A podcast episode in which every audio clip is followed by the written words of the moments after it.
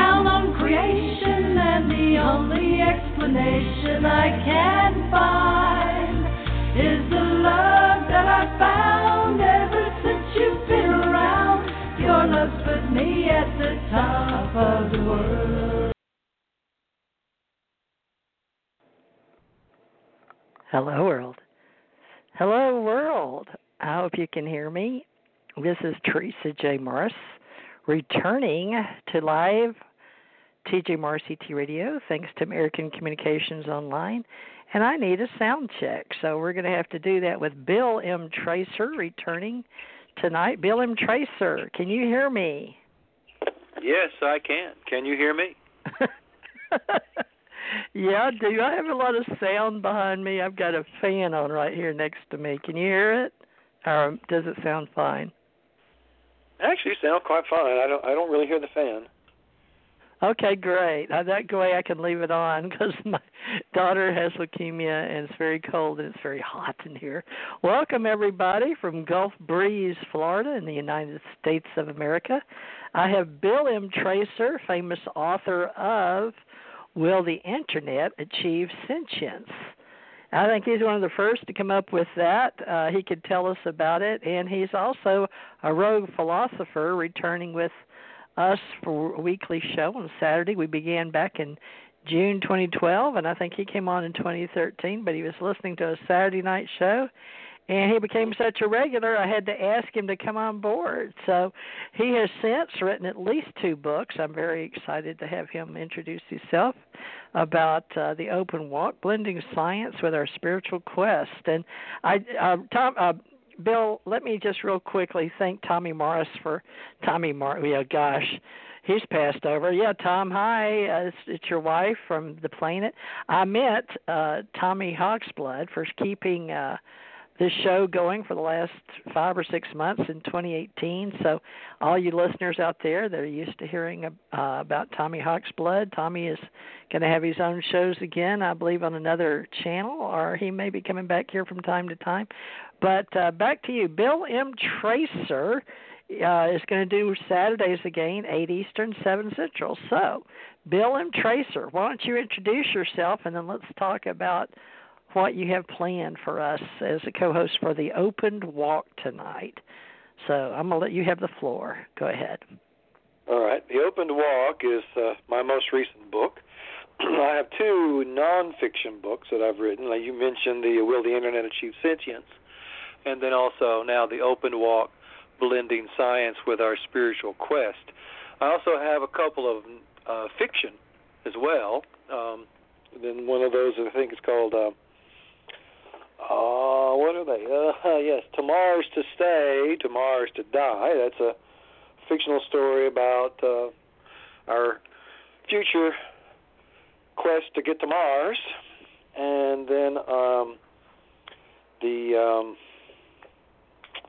oh, what is that other one called? That's a, a time travel story. The other one is um, um, the, Was it to do with the? Uh, I remember Woodstock. back in the '60s, Woodstock. Yeah. It was tri- tripping on Woodstock. That's that's the title of it. and yeah, uh, I just remembered. Yeah, that's a main, main character comes from our present day, basically, and you could say he's kind of kidnapped by a rogue time traveler who takes him back to Woodstock, and then he has the full Woodstock experience, and um, uh, which includes all the stuff that happened there. You know, all three of the the big three things of Woodstock: sex, drugs, and rock and roll. So uh, he he got involved in all that ultimately. Plus, he also had the uh, the privilege of of kind of uh, becoming introduced to like a subculture of time travelers. You know, I kind of played with this idea that uh, time travelers have like certain certain things, certain events in history that they're very attracted to, and uh, we call those touchstone events. Woodstock is one of those. So uh, there were a lot of a lot of time travelers there at Woodstock, and he got to meet a bunch of them and uh, it, it's a fun story. It's, it's it's a romp, you know, and like the title, you know, it, tripping on Woodstock. It's it's it's it's a light-hearted kind of look at it, you know.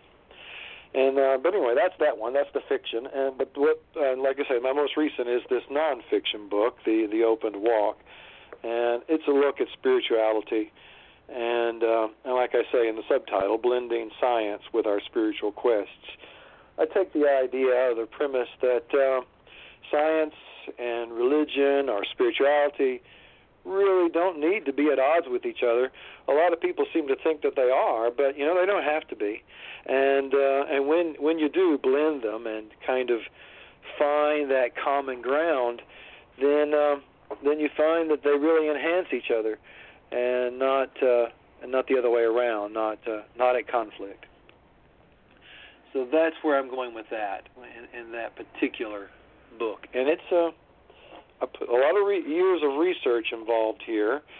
Uh, initially, I, I, I was just doing a comparative religion study, and as uh, I did more and more of that, I started finding those things that, that that are in common between various religions of the world and various spiritual approaches. And uh, and the more I looked at that, the more uh, the more I found, you know, there's there's some important ideas here that just need to be kind of examined and analyzed, and and so I took that, like I say, from a scientific approach, that kind of anal- analytical approach, and um, and started writing. And then, you know, I met you and started uh, coming on your show a lot, and we we had a lot of discussions about these these different things relating to uh, comparative religion and comparative philosophies and spiritual thoughts and metaphysics and all that. And the more we discussed, the the more ideas came to me, and I came to realize, you know, well, there's a lot here that just needs to go into a book. And so the open walk kind of emerged out of a combination of my own comparative religion studies and our discussions on air and and then even ultimately uh, other folks that I have interacted with over the years. So uh, it just all sort of started gelling, and uh, and the open walk came out of that. Great. Am I am I bothering you in the chat room? can you see it? You're You busy. just- can you see? All right, folks, we do uh, want to invite you back to Blog Talk Radio, TJ Morris ET Radio, Bill M. Tracer, and myself, Theresa J. Morris. Uh, we are glad to be back, and uh, we do have the chat room open. And uh, you know, it's Saturday night here on the planet, at least where I am. It's later. I, I was talking to some guys in UK.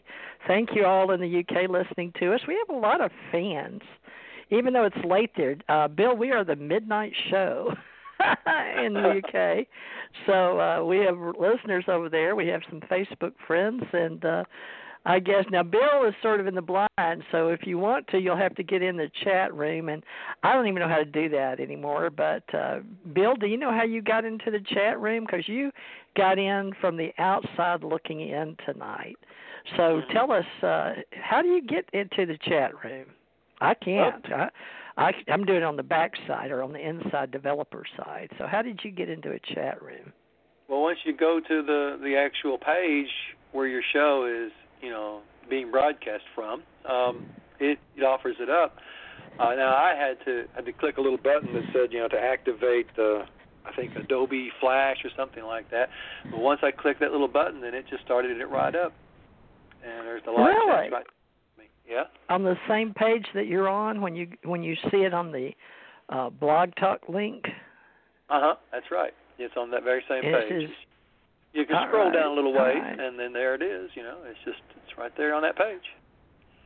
So, wonderful. Yeah, right. We you and I are the only ones in the chat room at the moment, but uh, yeah. but I hope by the time we get really going here, we'll get some more people in there. That'll be good. Well, at least we have it for for a long time. We we didn't we don't have people we can go to in the developing radio business uh, on the weekend. There, you have to let them know. It used to be that way, but technology's come a long way, and pretty much you have to pretty much know what you're doing these days, and and to get the chat room, have your uh airways clean and everything all your browsers clean and all that and then you get into to the uh, operating system and I'm I'm here folks but our guest call in tonight is three four seven nine four five seven two zero seven. That hasn't changed uh since I began this in June of 2012 so um some of you may be our old timers that have that number in your phone. So uh, please, we welcome everyone back that can hear us, and uh, for all those that listen to us in the archive, I will be coming back and doing readings for all you in the spiritual world that uh, like our counseling and reading. And if you would, uh,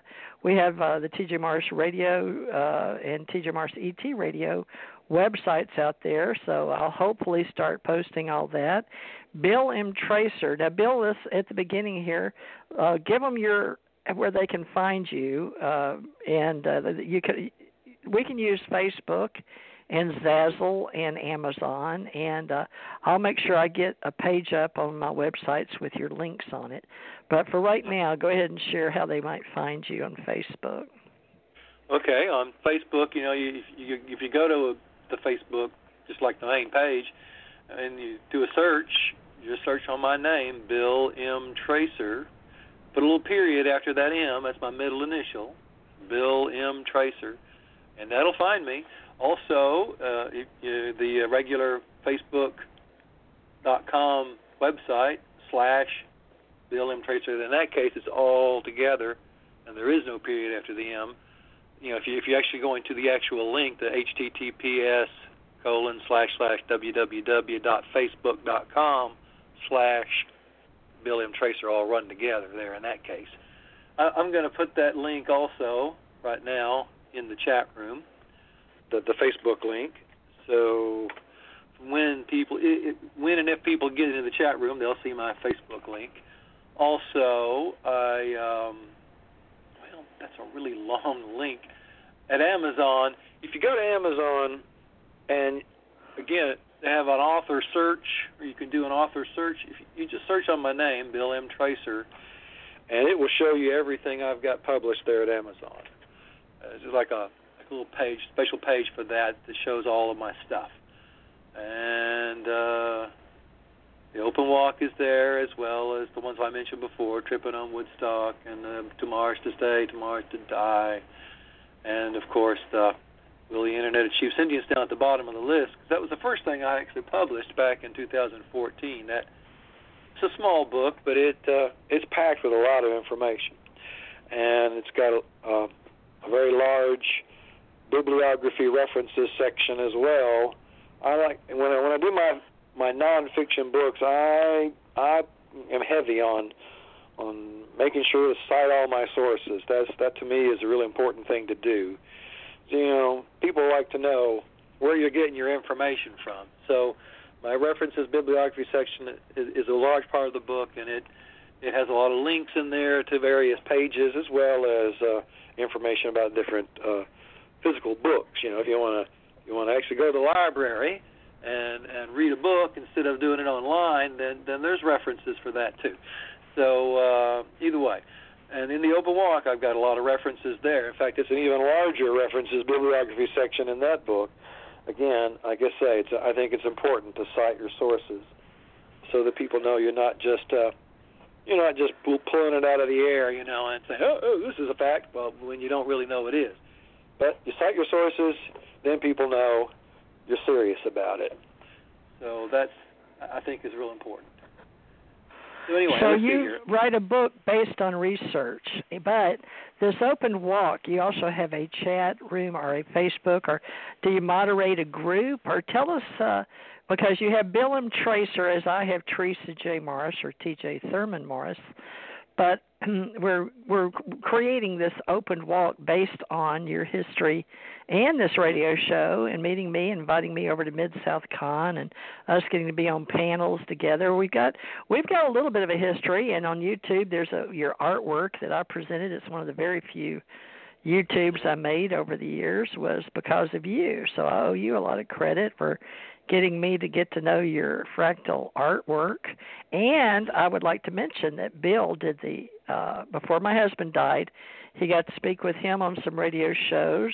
And uh he gave us permission to use his beautiful artwork with a I guess a pastel uh, purple. And uh, I'm very, I should know all the colors but I've been out of art for a long long time. But uh, and and I have been an artist in Hawaii. But uh for taking up Bill, that that beautiful artwork. So you're an author and an artist, and uh, give people. You grew up in Memphis. Let's go back to you. But okay. uh, I guess I did ask you to give them the open walk group, and then we can go into your history, and let's get a little bit of who you are. But real quick, the open walk. Uh, let's get that open. Yeah. Facebook is a group or what? What is that? Yeah, yeah, I do have a group at Facebook about the book, and you know, it, I've, I've got a few quotes from the book there at at the uh, at the Open Walk uh, uh, Facebook group. I just sent that link to the chat room as well. Um, that's a uh, among the Facebook groups. If you just, you know, again, if you just go to the uh, Facebook groups and they have like where you can search through the groups. Type in the opened walk. Be sure to put that ed on that open. It's opened. Yeah, so the opened walk. You do a search on that, you'll you'll find it immediately. I think it'll be actually the first thing that'll pop up. So. Uh, well, let's see if we can't grow that on on Saturday nights, folks. And I'm going to help my administrator, Chant Hannah, for the UFO Secret Space Group, which is one of our larger ones. And we'll have a UFO Secret Space night on radio when I can get with Chant. She's got uh she's doing this week the UFO NN their network news that's on uh, YouTube. But uh, Bill is uh, agreed to join me, and we're going to try to figure out how to. How, this will be on YouTube, by the way, so you'll be able to look it up. It'll go to American Communications Online or ACO American Communications, right, Bill? Uh, at least it, you'll be able to hear it on YouTube anyway. And we will grow and put our faces live in the future. But we're just getting into that TV stuff, Bill. So uh, you found it though, didn't you? Was it ACO American Communications Online where you uh, Blog Talk sends it out uh, to Stitcher, and then I have to pay a monthly dues on Spreaker, and then Spreaker puts it up on YouTube. So a lot of things are done for me due to money. Okay, you pay money and things happen. Voila, voila. So, uh, but you had to. I, I'm. I uh, don't know all the details. I am a developer and I do this radio show and have business 2012. But folks, we're moving so fast. Will the Internet achieve sentience? Was a book that came about while Bill was coming here, but. uh anyway, ACO American Communications Online is apparently going to be a channel that we're developing, and Tommy has been holding space for us for six months with his uh, spiritual sermons. So that's all you'll see for five or six months on that channel. But uh, you did find it, Bill, right? yeah, I'm looking at it so, right now. It's called, like you said, it's ACO American Communications Online. That's the full title of the channel. And yes, there is a whole lot of the stuff that, for, that Tommy's been doing for the last few months, and uh, it, it breaks up an episode into parts. Typically, it looks like about seven parts to an episode. So uh, they're about 15 minutes each. Each each part is. Oddly, it really? seems to mixed up the part numbers. You know, like they're not quite in order, but uh, so you have to look at those titles and see. Okay, if you want to watch, listen to part one first, then make sure to look at the titles uh, to get them, to try to get them in order because because it kind of I don't know for some reason. Yeah, I didn't even know it was out there. It existed. so uh, I, I had heard Janet Carroll told me uh, she's done shows with me for years with TJ Morris ET Radio and Aquarian Radio, and then she and I had uh, other radio shows, Cosmos Radio, Stargate to the Cosmos. I had Cosmos Connection on uh Revolution Radio, and then I've got Cosmos radios. But anyway, there's oh, you wouldn't believe out there. Plus, I've paid to be in internet and on the FM radio, and oh, I'm so connected out there that you can, I can't tell you where all this show goes. So you can't really go by the numbers on YouTube. But now YouTube did capture at least uh, those that were being pulled in. That Stitcher, I can pay and only have so many on there. So apparently, I'm paying to have some of them on there. Apparently, and I haven't been making them for a while, so we're just returning with Bill on Saturdays, and then so you'll see about five or six months of Tommy Hawk's blood. Eh, but we didn't know it was being posted there, so we haven't marketed or advertised or promoted all those shows. uh other than with Tommy Hawk's blood only, because I've had the, my daughter sick with leukemia in and out. I've been in hospitals, living in hospitals with her, so I'm just coming back. So, uh, Bill, can you put that link in here? I see Facebook, Bill Tracer, Amazon dot com and another and a Facebook group and your number and we can go and change that number to the opened walk. Uh, there's a way to do that when you uh, it'll ask you when you go to that group if you want to change that that uh, oh. code there. But right now, yeah, throw that one in there, and then uh, I'll try to locate it. Yeah, you yeah, got. I, also, I don't see Zazzle on. Uh, let me go on down. But Bill well, and I will get used again to using these tools. There it is. It, it finally showed up, Zazzle on my end. And uh, this is the kind of stuff that a lot of people in uh, social networking like to do, folks. And I was always missing this. I haven't been big on uh, texting people or uh, joining Facebook groups or chats. So people would join me for me or put me in their groups for me. So I'm in all kind of stuff out there, and then I had a lot of emails over the years, so I've got all those, and so you'll see me with different faces through the years. But I've gotten really, really old now. Bill still looks relatively well and young, and we'll be posting later uh, more in the future weekly.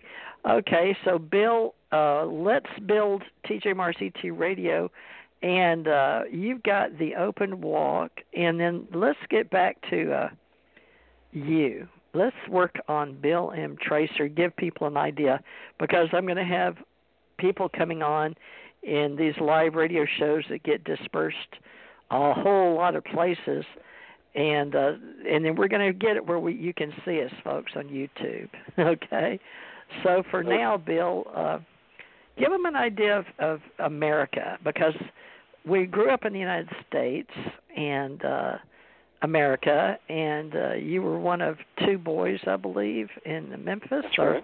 where did you grow up? Was it in Memphis or Arkansas? I actually grew up in Arkansas, uh, but I've lived in Memphis now. Uh, actually, I guess more years than I did there. but uh, but in any event, I uh, I uh, I grew up in this little town. It's called Monette, Arkansas. It's it's not very far from Jonesboro, Arkansas. I'm, uh, it, it, a lot of people have heard of Jonesboro because it's it's a larger town, but it's still a town. but, Not as uh, much as event, Mena, Arkansas, right? Mena, wasn't that where the Clintons, uh, Mena, Arkansas? Did you that's ever learn much where further west. Uh, where I grew up is in it? So you know where that is. Yeah, Mena, like I say, it's over. Uh, well, I think that's near the Ozarks. It's, it's in the western part of the state, which is where the uh, northwestern is where the Ozarks are, and then you go on up into Missouri, and, and there's even more of the Ozarks. But I think uh, Mena is a l- maybe a little further south of the Ozarks, but it's in that general area. I went through I Mena a lot going to Texas. I think Mena. Or, I had two or three runs through Mena when I was working Mm-hmm. right after the government. So that was uh, I'd leave Memphis, go you know go for the pyramid, go across the bridge, and go on down south through Little Rock. Does that Mhm. make sense? Yeah, Little Rock's Maybe right about lower the middle than of that. But yeah, um, now, where did you live from Little Rock in Jonesboro? Were you like I said, where I lived there in Monette was uh, it's in the northeastern part of the state, just right directly under the Bootheel of Missouri, and um, that's uh, that's the area where I where I live. In fact, I, I, Monette was very close. You know, you you could drive there pretty quickly and and and find yourself in Missouri. in the Bootheel. Um, well? How far is, about- that from Memphis? that's about 75 miles to, oh, from Monette That's to not Memphis. bad. Okay, okay. So, what made you move to Memphis? Your father's business? Uh, no, actually, uh, the first job I got out of college was at a little place called Mid Continent Systems Incorporated there in West Memphis, Arkansas, just on just on the Arkansas side of the river from Memphis. West Memphis is is you know in Arkansas, while Memphis, of course, is in Tennessee. But um, I, I lived there for about two and a half years in West Memphis, and then I moved to Memphis, and I've been here ever since.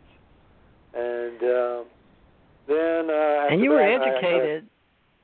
Mhm. Share where you were educated, because. I'm big on trying to keep education in the schools and teachers and employed. And this internet's really kicking our butt, but people need social interface and music in schools. And I, I see a lot of the radio show people on my uh, YouTubes at night when I'm watching them, and radio shows putting down that you know our educational system's going I guess to hell in a handbasket. But anyway, I uh, I I like to share what I did, and, and I'm thankful to my teachers. So share where Oh, you yeah. went to school. There may be somebody tune in sometime and go, hey, I want to go listen to Bill.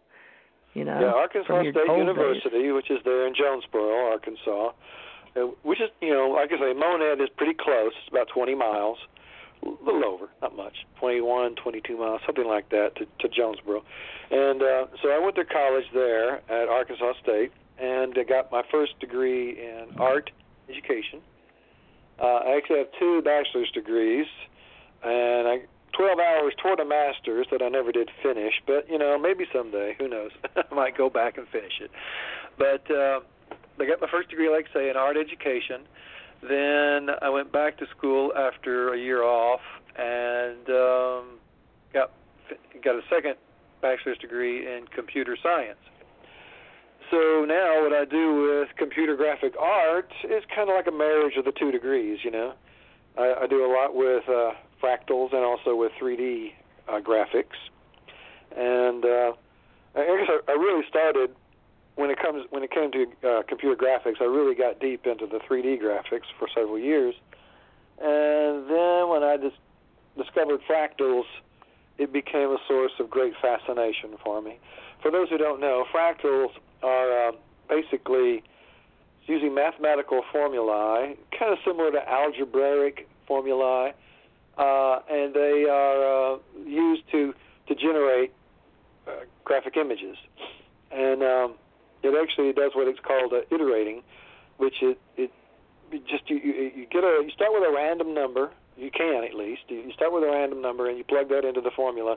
It calculates it out, and then whatever results you get, you plug that back into the formula, and you do it again, and you do it again, and again, and again, just iterating over and over and over again. And each time it does that, it's basically calculating a single pixel point on the screen, and it calculates each of those pixel points one right after another, and then it does what we call render, renders the image, and uh, sometimes it can create some very beautiful stuff. It's uh, a lot of spirals and repeating of a lot of forms and geometric shapes, and um, it's just uh, you kind of have to see it to really understand what I'm talking about.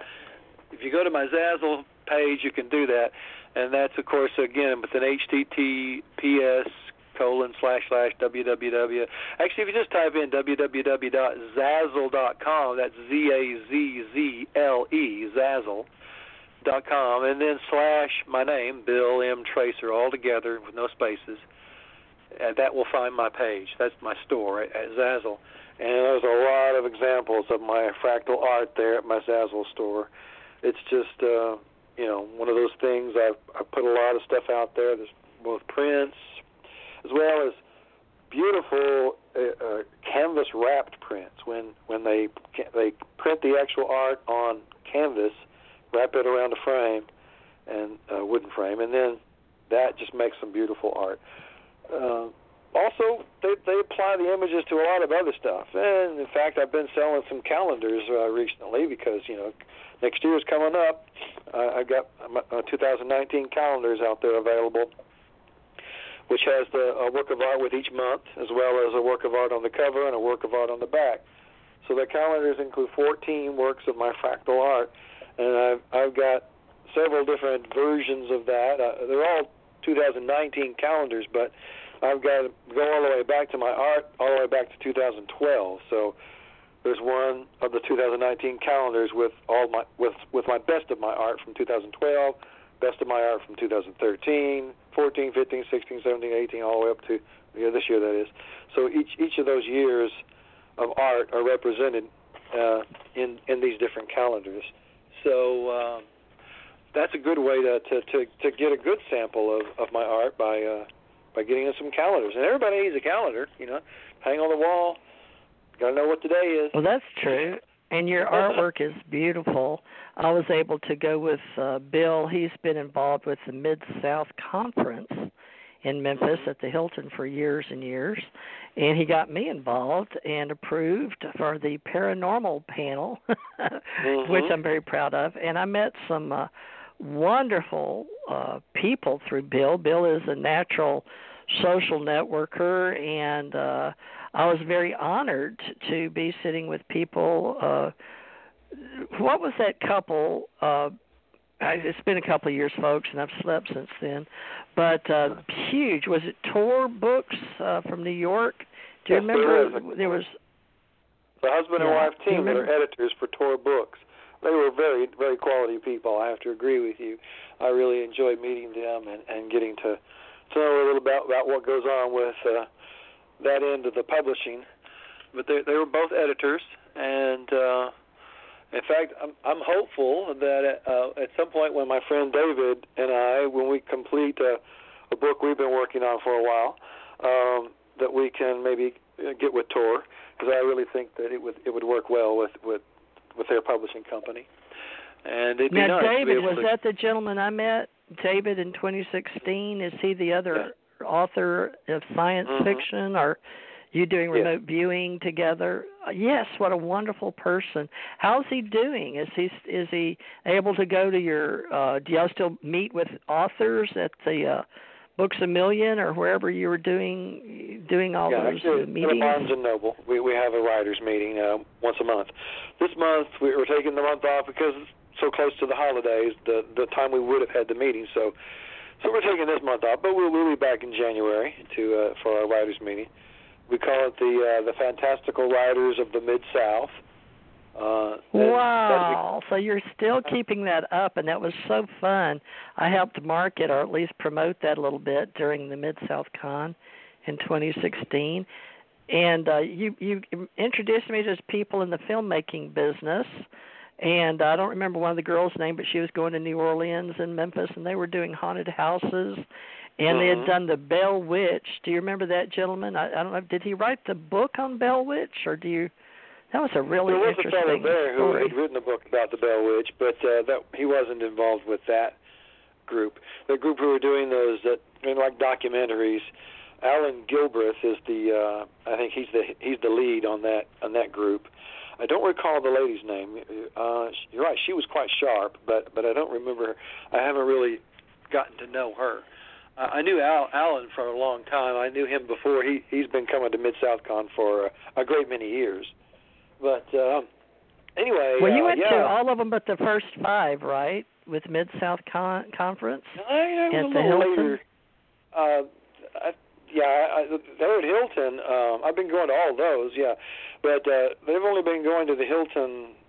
Mm, I guess for about the last three or four years. The, the the con has moved around to a lot of different places over over the years, different hotels and convention centers. But uh, I think we're really happy now with with the Hilton. It it's a great facility. They got good good room and spaces for uh, for conventions. It's it's a, it's a very good facility for that. And by the way, I wanted to mention that uh, there were a lot of people who were very impressed with you at that MidSouthCon when you came. They uh, Oh, I, I got, really? Well, good. I got to talk to some of them afterwards, and there were there were several folks who said you you had a very professional bearing and uh, you did a great job with the panels, and uh, you just seem to sort of naturally just fall right into that role of moderating those panels, and you you did a great job. well, thank you. I appreciate that. Now, tell me all the bad things they tell said about me. Uh, the only bad things is that you didn't get to come back the next year. I know, really hoping you'd and I it. apologize. Oh, Yeah, and they were so sweet to include me. It was Yes, they had me- had, you had that caretaking Yeah, um, thing going on, and and uh, you I know, have, still do. yeah. Yes, caretaking, a big thing for me. My daughter has leukemia, and she doesn't make white cells, red cells, or plasma. And we're hoping after two and a half years she had gone into a real quick, we thought remission, or at least down for a little bit after a bone marrow transplant, and then she uh, immediately sunk even deeper after very deep. And they had just given up on her this year. As a matter of fact, uh, she got pneumonia, and they were they were morphining her out. Uh, just a few weeks ago, and she uh, was about to see the light. And the doctor came in and told me it was a really big thing. They wanted to call in all the family, and then lo and behold, she talked to God and said, "I'm not ready to go yet." So we a miracle happened again. She has miracles. Um, people, you gotta you gotta really experience reality and know the truth, and not just dream about it. But I love dreams, imagination. We'll get into that with Tesla and. Excuse me, I choked on Einstein. Uh, I choked on Einstein, but anyway, all this MidSouthCon is a great way to if you're a writer, and we do have an authors book club, and I've got a directory. I'm going to try to get all my professional people involved, but MidSouthCon uh, 36 programming schedule I was a part of, and uh, it was uh, Friday, March 9th, and um, Saturday and Sunday. But it was a wonderful time and one of the most uh, professional uh, times. Even though I didn't go get to go to the Rocky Horror Picture Show group at midnight, gosh, there was anime and art and children's oh. and co- comics and costuming and events, fandom, gaming, literary, media, paranormal, pro row, science, and uh, you got me on the pro row with books, and I did. I, didn't really bring any to sell. I sort of figured out, oh, this is a very professional group. This is my first year, but thank God they told me about Stanton Friedman and how he had come, and uh, Stan had been the first one to help get the paranormal track launched, or he was a guest speaker. You want to talk about that for uh, people that uh, they're professional writers, and we hobnob, and then the Amazon. The, you and I would be considered independent artists. We haven't sold enough books as independent authors, uh, but there is. We'll get into the writers group and the uh, science fiction writers group out in California and Hollywood too. But just uh, the Mid South Con. do you remember what year that was? Because I came in 2016, and how many years had they uh, discussed uh, paranormal? Do you remember the year Stanton came? You were there, weren't you? Yes, I was there. That oh, that was a great one. Um, but that was before we started even at the Hilton. It was actually at a convention center down in Olive Branch, Mississippi, that year. which just really isn't that far away from Memphis. But um, yeah, that was a great con when when uh, when Stanton was there. I really enjoyed that a lot. In fact, I uh, I had at that time I was publishing articles online at, at a um, uh, place. Uh, it was a place called Triond. They've since went out of business. But I had an article I had written about uh, what they call the Fermi paradox, and um, and that was a, a thing that happened back in the early 50s, I believe it was, when uh, a bunch of scientists at uh, Los Alamos um, were at, at the labs there in Los Alamos. They were discussing the issue of you know why is it you know if if the universe is is filled with uh, with life as as I strongly suspect it is, um, then why why why don't we have any evidence of that direct? You know why why why aren't they here? You know why aren't the aliens here right now? Because you know, as big as the universe is, but as long as it's been around billions of years, then uh, then, then they ought to be here by now. You know, there should be some. And that was that was what uh, what uh, Enrique Fermi he asked that question, and it's since been come to be known as the Fermi paradox. The question of, you know, considering the size of the universe and considering how long it's been around, they ought to be here. Why aren't they? And of course, there's a lot of people who've come up with various answers to that question, to that paradox, including the idea that yeah, they are here. You know, they're just keeping it a secret, or or there could be other other answers to it. That's just one of the possible answers to the paradox. But I wrote an article about that and wrote all about these all these different ideas to answer the paradox. And so while while I was there at the convention with Stanton, I handed him a copy of it and said, "I'd like to know what you think about this."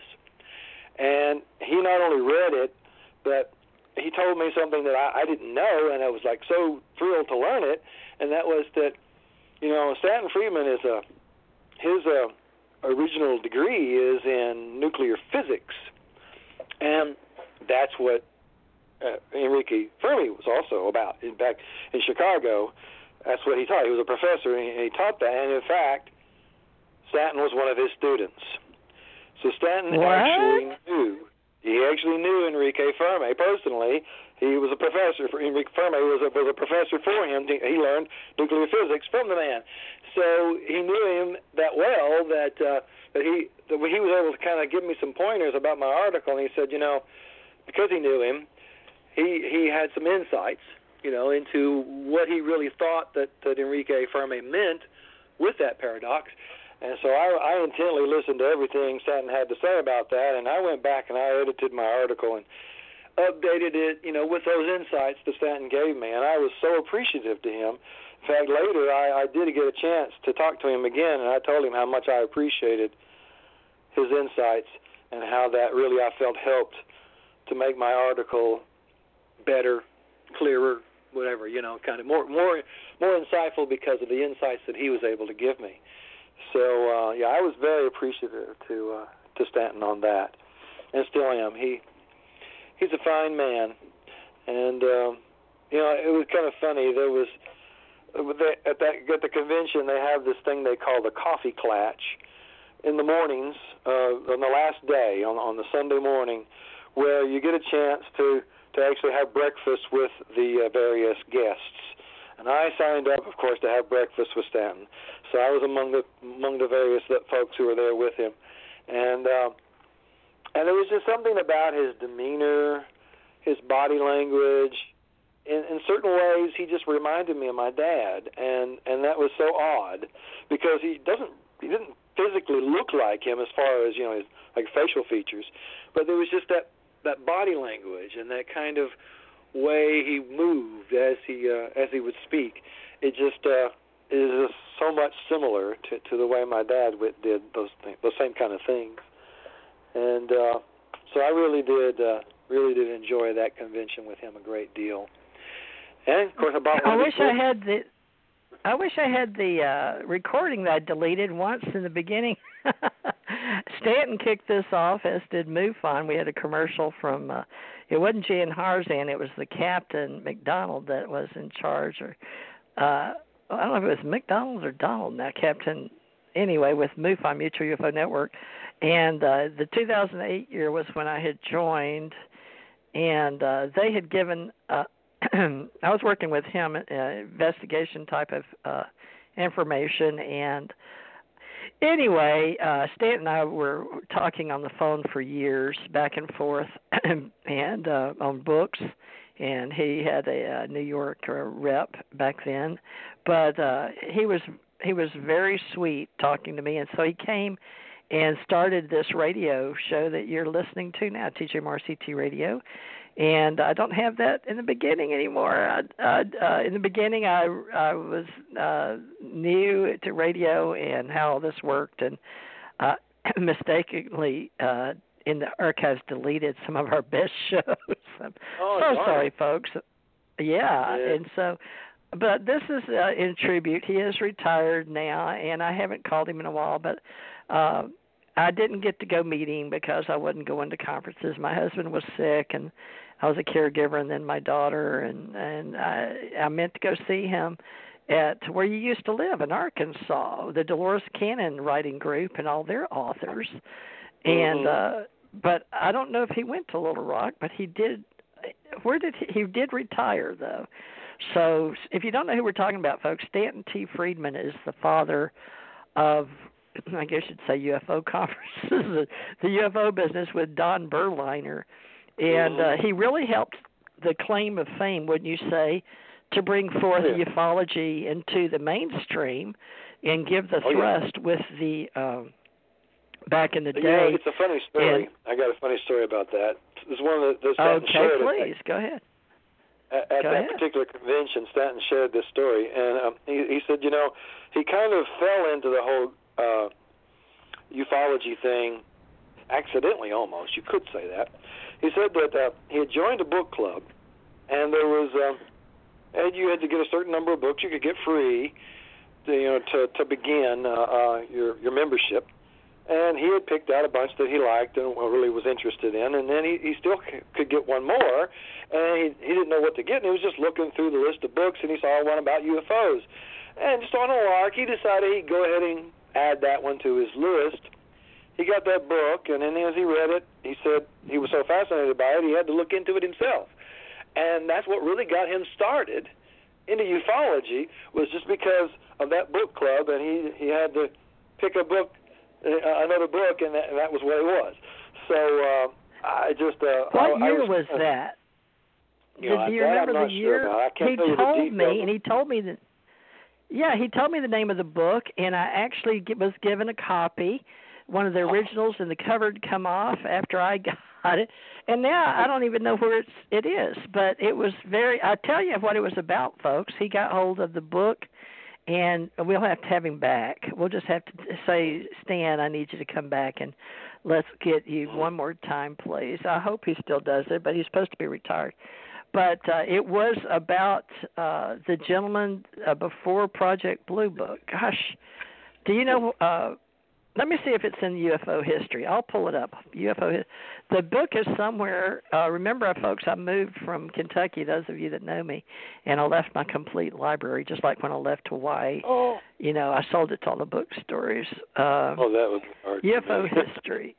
But to- but you know, people like you and me, we know that Stanton Friedman deserves credit for getting this ufology started Mhm. with Roswell and uh, Jesse Mhm. Marcel. Now before that, of course, there was Arnold and uh Fate Yeah. magazine. I, I never want to forget Fate. But I Mhm. want to put our history back together to 47. But the book and the history, it goes back to Project Blue Book, but uh Kenneth Arnold. I guess you could say back in uh, when the government started with modern UFO history, the UFO sighting by pilot Kenneth Arnold, but uh, UFO Drum Project Blue Book. There is a book written by a gentleman that said, "Hey, I was doing this stuff," and that's the one that uh, he got hold of, and uh, I'm kind of it's it's escaping my mind. Uh, anyway, when we think of history, don't we think of Richard Dolan now? You know, and Good we need to go back pretty major remember this. nowadays. You're right. Um, I keep trying to think. Right now, I think uh, coming up next month, I believe, on the History Channel, they're going to be they got a documentary series about Project Blue Book. And uh, Really? yeah, it's coming up pretty soon. I've seen some previews for it, and it looks like it's going to be very good. So I'm I'm looking forward to that. Why can't I remember? Unlike you, I can't remember the man's name. Darn it! This is He's, so uh, embarrassing. We're getting old, folks. We uh, used to have this off the tip of our tongue in our history, ufology and history, and and this is what how well you looked me up because it was TGMRCT and we were discussing on a Saturday night Mhm. UFOs, and uh, I, I've got to find that Project Blue book. But there's a gentleman that was in charge of uh, the Air Force and doing it before J. Allen Hynek. Uh, uh, Project Blue book was was inspired. Oh, you were trying to think of Dr. J. Allen Hynek, and I met him in the air. I met him. just this is, oh wow, that's great. I'm glad you. Yeah, got the before he died in '86, uh, he found me, or I found him. But somebody, we'll say the Universal Order, put us on the same airplane or jet, and he walked by me. Whether he was a plan or I was, or the government put us together, or the Men in Black. I've worked for all of those above, and uh, he wanted to uh, talk to me, so he asked me to come to the back of the plane. But at the time, uh, J. Allen Hynek. Uh, walked by me. He was just an old man with glasses, you know. But it was before he died in '86. So I was in the military from '80 to '93, uh, in and out of uniform and in and out of. I was chiefly Navy contract, but we won't go into my story right now. But the main thing is these people that came before in the books. Uh, I guess we're going to have to get Stan on here. But you were telling the story, so you're saying that in his history, like we're getting yours down tonight, hopefully, that uh, he got started by accident as a book, and we have the authors book club. I'm gonna have to get me and we're gonna have to get organized, Bill, with your Yeah. open walk and bring all these subjects in. But let's do keep the UFO biz and those stories, and also Mid South Con because uh, from 13 on, MidSouthCon. Um, that's Mid South, which I never could get the name. And I know it meant something to all of us down here in the South, but the middle of the South and the conference, but it's 36 years. So we're all over the map, but it actually comes together with books, human stories, and the conferences for the authors and to help them come together and be colleagues and help each other historically. And this literacy uh, in the mid south and science fiction writers of america uh, you know all this came together at the mid south science and fiction convention. And it, it became a 501 uh, nonprofit corporation in the south. And stanton friedman was one of the first well, not one of the first, but he was the first to bring in the paranormal track, was he not? That's the way I understood yeah, it when they explained it to right. me. Yeah. Yeah, prior to that, we we hadn't really dealt much with that at MidSouthCon, and then uh, he sort of opened the door for that at, at that convention. So the convention has pri- primarily been about science fiction, fantasy, horror, and and then he by having him as the science guest that year, I think that was it was either in 2014 or 2012. I'm not exactly sure what year it was. I'd have to Who is the up. historian? Is there a historian? Because remember, you and I, they've changed the website even since you and I got involved uh, with the Mid South Con. Uh, that's in Mid South Science Fiction Conventions. But uh, anyway, there's so much to archive, folks, and that's why I have asked Bill back. He has a good memory, believe it or not. and he is a historian and an author, and he does have a philosophy. And I'm very excited to help uh, everyone get to know us and all our social networks, and bringing in the UFO secret space. And Chant Hannah administrator, I may get her to come on here soon. So Bill, we'll have to bring her on a Saturday night, so you can get to know Chant. And uh, she's very active and can actually teach administrators how to run social network uh, groups on Facebook. And she actually has some awards or for starting talks like we're doing, and we'll bring her on.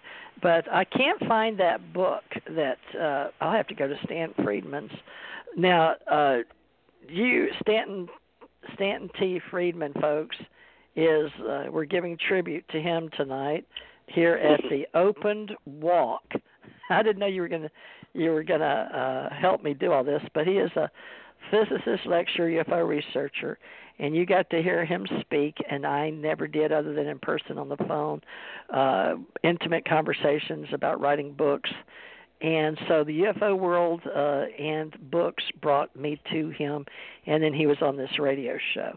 But uh, you got to meet him in person and and talk to him, and we're talking about a book that he he read and I'm going to find that book, folks. You need it if you have your, your any of you ufologists out there, or alienologists, or philosophers even that are into the, uh, what would you say, mystics? Uh, you said handle it as metaphysics and spirituality, right? Not just the UFO yeah. challenge. yeah, well, that's, that's We're my be... open walk book is is is dealing with it like that from that point of view. It's kind of a spirituality and looking at it from a kind of a metaphysicist point of view. Um, but you know, there is a lot of spirituality involved, even with um, with with the, the uh, whole UFO phenomenon and and the people who feel like they're interacting with aliens.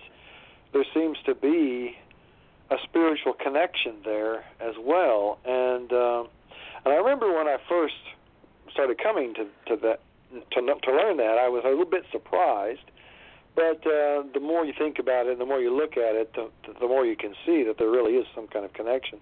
There's a lot of people who feel like that, uh, in some ways, extraterrestrials have guided us in our ideas of spirituality, and uh, you know there are those who believe that when you read about angels in the Bible, that they're really talking about extraterrestrials who, who were doing these things, who were you know, and it, it seems odd when you think about it. Um, in like, for instance, in that story uh, where uh, where the angels came to Abraham and interacted with him and talked to him, um, it seemed like you know, as soon as he saw them, it was like there were beings walking along, coming up to him, and he knew immediately that they weren't human, and he knew immediately, you know, to to to address them in a reverent way, and um, and so it, it, it when you really read that and you think about it, it, it sounds like they might be talking about some kind of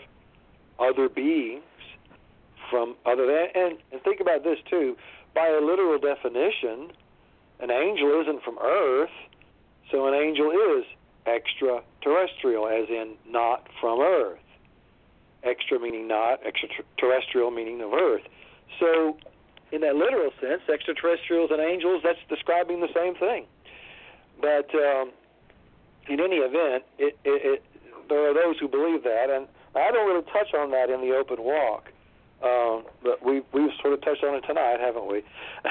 but uh, well, yeah, but, you know, it, it I, brought I, us together on a Saturday night on this location and this channel and whatever brings us together because I've been having a lot of trouble, folks, getting to all the people that calling me. I can't. All of a sudden, I'm in this uh, business of bringing ufology and alienology and extraterrestrials and angels together. And okay, that's okay, uh, but uh, this because I have the communication open channel now all my channels are being overloaded. so I can almost not get with we had we could tell a story or write a book just about tonight trying to get back together and we had Facebook open. Thanks to Facebook we finally were able to talk. But my my phones were either down or filled or back up and I've got four numbers and one came with in the mail to me today, a new brand new uh phone cell phone. So i'll have another phone number i'll have five phone numbers now all on consumer cellular. So it's a better price for people my age. I don't do a lot of the gaming and the all the texting and all that. Uh, i can barely keep up with myself much less all this but i i'm committed to the ascension center organization. And bill m. Tracer found me here one night on our et night saturday night and uh, he's uh, helping me go back in our reminiscing back to uh we're taking an opened walk on Saturday nights which was our alien ET UFO but we branched out and I may do some more but uh tell us the open walk. Let's get back to your history and you, and we will hopefully in the future gather more information, and maybe with me and Bill we will write our version of UFO history with our books. As he said, he he links all his references, and so Bill, I've had all kind of in my old computer all kind of information, but we could pull together a really decent book and cite these books that we can't think of, and I don't see them here. Uh, mm-hmm. That's unfortunate that a lot of books get away from us, and only the old guys are going to remember, like Stanton Friedman, Dr. Bruce Maccabee is one of our ACO members. Uh, some of the greatest investigators, uh, Dr. Uh, Derrel Sims, uh, he, he's been an alienologist. Uh, he was our first. We're going to make him the godfather of alienology versus Stanton T. Friedman, the father of ufology. right. The first ufologist and the first alienologist. But help us with the open walk. Go ahead and go into the uh, broader expanse of who you are and why this came to be. Give us the opened walk. You're going to be the father of the opened walk. You're okay. literally the author. That's true. Are you not? Absolutely. Okay. Um, yeah, you know, it, it's um, it was many years that went into this book. It's you know the specific research, I guess you might say, I did for almost three years uh, as I was working on it and, and leading up to its ultimate completion. But uh, but prior to that, you know, you could say pretty much all of my life has been leading to this book in some ways. I, uh, as a kid, you know, I guess I was probably about 11 years old when I started having um, a very unusual thing happening to me. At, sometimes when I would lay down, uh, either at night or sometimes if I just laid down for a nap. Um, instead of going to sleep, I went into a kind of trance-like state, and and then I'd find myself spontaneously somewhere other than where my body was. And you know, I, I since have learned, of course, that that's what's known as astral projection or out-of-body experiences. And uh, I didn't know what to think of it. I didn't know what was going on. I had never read about this at, at the you know, when I first started having the experience. It was not something I was familiar with, and I was kind of afraid I was losing my mind. So I didn't tell anybody about it. I was like really quiet about this. You know, I was just experiencing it, not understanding it. But one day, I guess when I was later in my teen years, a, a friend of mine was was talking with me about extrasensory perception. And and I thought, you know, maybe I can trust him because you know he was the first person who had said anything that sounded even remotely similar to the kind of stuff I was experiencing. So uh, so I mentioned it to him. He said, ah, you, you you need to read this book and and he pointed it out to me. We were in a library at the time, so he pointed the book to me. The title of the book was simply ESP. So uh, I got that. I checked that book out, and I started reading it, and it had a chapter all about astral projection. Uh, and I was it, just, it was such an eye-opening experience for me because wow, I was finally reading about other people having the same kind of experience that I was having that I had no idea that anybody else had ever had that experience because I I, I thought I was very much alone until I read that book. So that book was really uh, very helpful to me. But it, it opened me up too to to a bigger universe, you know. I looked at what I was being taught in church and then I looked at this stuff, this extrasensory perception stuff, and I thought, you know, they're not teaching us about that in church. And why aren't they? You know, if church is supposed to if this religion that that I'm being grown that I'm being raised in, if it's supposed to be able to tell me everything I'm supposed to know about the spiritual realms, then why is it not t- talking about that? Why is it not telling me about these experiences?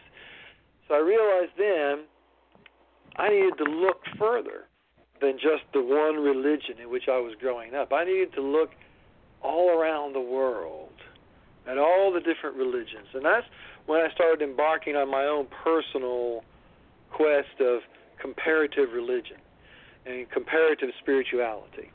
And that went on for many, many years. It was not something I was formally educated in. I was seeking out that knowledge on my own seeking it through books, and ultimately, by the time I got to become an adult, seeking it on the internet. It was you know, of course, that was much later. At first, there was a lot of books, you know, because uh, I wasn't when I was born. I, I was back in 1957. You know, I had a lot of years before the internet came to existence. But nowadays, people have it a lot easier because you have access to so much information that we didn't have access to before. So um, you don't even have to travel, you know, across the world to other countries to learn about the religions in those other countries. Now we can do it with little keyboard action and and look look at what the internet has to offer. Now, I'm not saying that that's the only way we should search, and in fact, it's not. We we need to we need to search these these things. I think everyone needs to do this. This is not. I'm not advocating, uh, or I guess I am advocating that everyone take the spiritual quest upon themselves. It, it, it's it's kind of like what we really should be doing, and what we need to do for our for our own spiritual sake. And that's what I did with the open walk when I I started embarking on that quest many years ago, and and ultimately I've come to see a, a great many. Some of them small insights, some of them are pretty big insights. But the, it, it's here in the book, and I really encourage people if you if you want to uh, kind of have a little assistance along the way on your own personal quest, read the Open Walk. It'll help kind of open your eyes and go into that whatever kind of direction you need to go in. And I'm not saying leave your religion behind, whatever religion you've got. You know, I, I still attend Presbyterian Church. Uh, but by by by embarking on the open walk, it's it helps you to kind of actually put a a clearer perspective on your own religion, whatever that might be. And if you don't have a religion, it can help you just to kind of see spirituality in a more general sort of way. Um, and that's that's kind of like that was the goal I had when I sat down to start to write this, and um, and it continues to be my goal to because you know we live in uh, uh, what they call the awakening age right now, and I think a lot of people are involved with that, waking up to uh, to see that there is indeed a bigger picture than what any one religion or any one church has to teach you. It's there's a lot to learn from all around, and that doesn't mean abandoning what you've been taught. It just means expanding what you've been taught, growing from there. And that's kind of what I've done with the open walk. You know, um, let me let me read to you a little little passage here from the back blurb on the book. I think it will kind of help people see where I'm going with this and and, and where where this could take you. In the open walk, we okay. find that. Oh, I'm sorry. What? Oh, I just said okay. Oh, sorry. Okay. Right. Go ahead. All right. In the open walk, we find that science and religion need not be at odds with one another, and when working together in harmony, their collaboration can bring greater clarity to our understandings. This work is not the first attempt at such a blending, nor will it be the last. In this book, we will explore an open minded path, helping us to gain a balanced way of viewing our own belief systems, and then comprehend those beliefs in the greater context of global wakefulness. Invariably, such an analysis, such an analysis takes us on a comparative religion aspect, as does this work. More seekers find themselves on their own personal spiritual quest than ever before in human history. Increasingly, the traditional literalistic religions, religious paths challenge our current postmodern sensitivities leaving us dissatisfied and asking ourselves, isn't there something more? The open walk can serve as a guidebook for the awakening age, not by imposing thoughts upon the reader, but rather by provoking thoughts in them. Mr. Tracer, that's me, takes us on a probing journey to uncover the pitfalls and snares separating us in a world with a growing panorama of religious diversity when uh, then we'll explore a process that can help us transform the current chaos of clashing belief systems into the sweet harmony of synchronistic accord. The open walk can take us to a higher and harmonious common ground, regardless of our beliefs. I think that really sums up the book. You know, as about as best as I can sum it up, and that's why I made that into the back blurb, so that so that people could look at that and, and just get that idea about what to expect inside these covers of this book. So, um, so that's what it's about. It's, it's, it's about finding that harmony and finding that there is indeed a harmony, and that that we can in fact still retain whatever religion that our heart leads us to, and also have harmony with all the other ones, with all the other spiritual paths. You know, I compare it to like a symphony. When you when when you have a, an orchestra that's come together with all playing all these different instruments, when they first sit down to start practicing before the conductor steps up, then you know they're all playing their parts, but they're not playing them together. And so it just sounds like a cacophony of noise, all kinds of chaos of noise and stuff. Oh, what's what is this? And then the conductor gets up there and he taps his little wand on the on the pedestal, and he gets these all these people together, and each of them still play their separate parts, but they do it in harmony with one another. They do it according to that conductor, and then it becomes a beautiful piece of music. It's not chaos anymore. You know what? The open walk can be that conductor. It can help us to find that harmony between all the different religions of the world, all the different spiritual ways of thinking. Find that harmony, bring it together, and make the world into a beautiful piece of music. That's what it's about. Wow. That's beautiful. Are you a poet too? In a way, I, I've done some poetry. I, I, I do these things I call my poetic streams of consciousness, where uh, I'll do one of my works of fractal art, and I'll sit and I'll gaze at that fractal for a while, and then it just sort of inspires me, and then I start writing my poetic stream of consciousness that, that emerges from it. And I've got a few of them. I've fixed up prints where you know you got the art and you got the the poem underneath it. And uh, in fact, just recently I had a what they call a pop-up sale with my art, and I sold one of those to to uh, to a lady, good friend of mine. She uh, I hadn't actually seen her in years, but we used to be real close.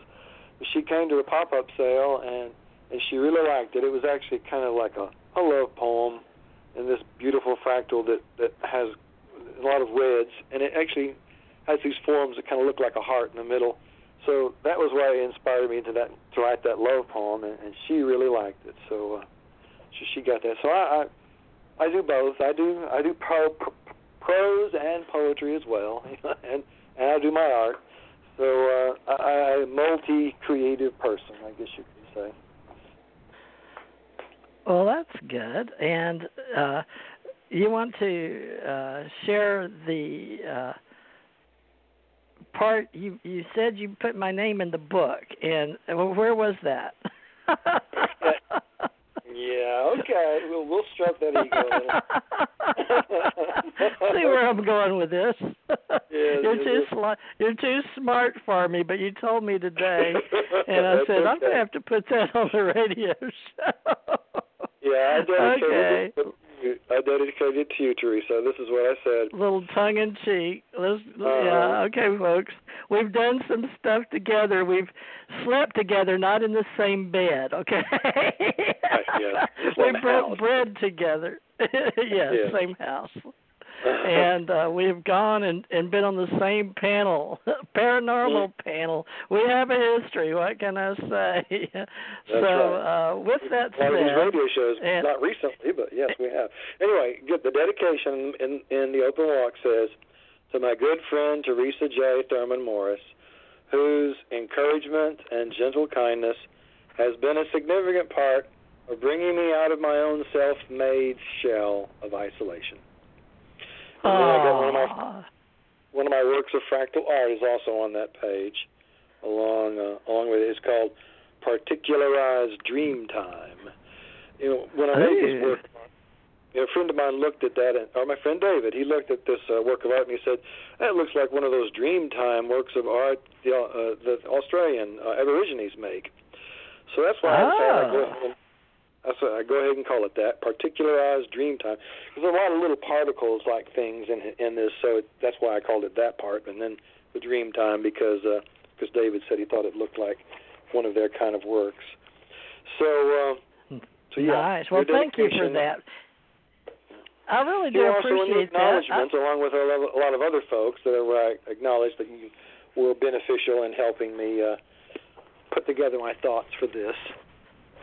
I'm humbled, so, uh, folks. You don't realize I really didn't gather, and we've been doing so much living separately. We just got back together today, so you're celebrating uh, a, a coming up of uh, us getting back together. So you have to, that humbled my heart to have a human on the planet uh, be put my name in writing. I didn't do it myself, okay? So uh as independent authors and uh fellow Amazonians and IMDb Pro people, uh, you know, and just coming to I mean, we know a lot of people. Okay, don't get us wrong, but it's so flattering to be. It's humbling. I, what does one say? We're doing a radio show, but this one's like none other. This is just mine and Bill's, and we haven't talked for a couple of years, I guess. Bill, how long has it been? Do you it's remember? been a while.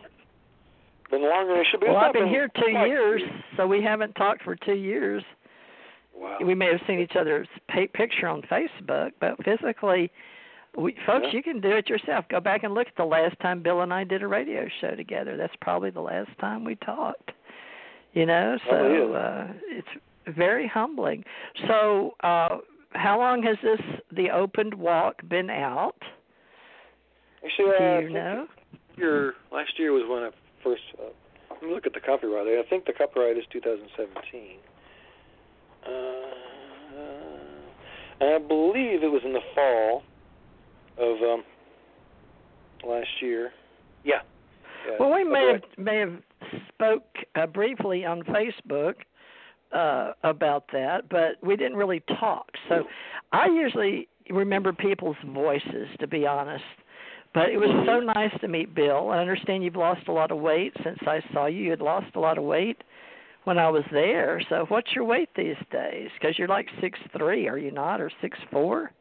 Two. Six two. Actually, uh, you know, it's been a while since I've stepped on those scales. I uh, my weight's been fluctuating. I I lost some more weight after we saw each other, and and then I gained a little back, and now I've kind of stabilized. But um, you know, I do need to lose a little more. It's it's you know, so it's always one of those things you you kind of struggle with sometimes. But uh, well, I go up I and down too. People that are tall can do that.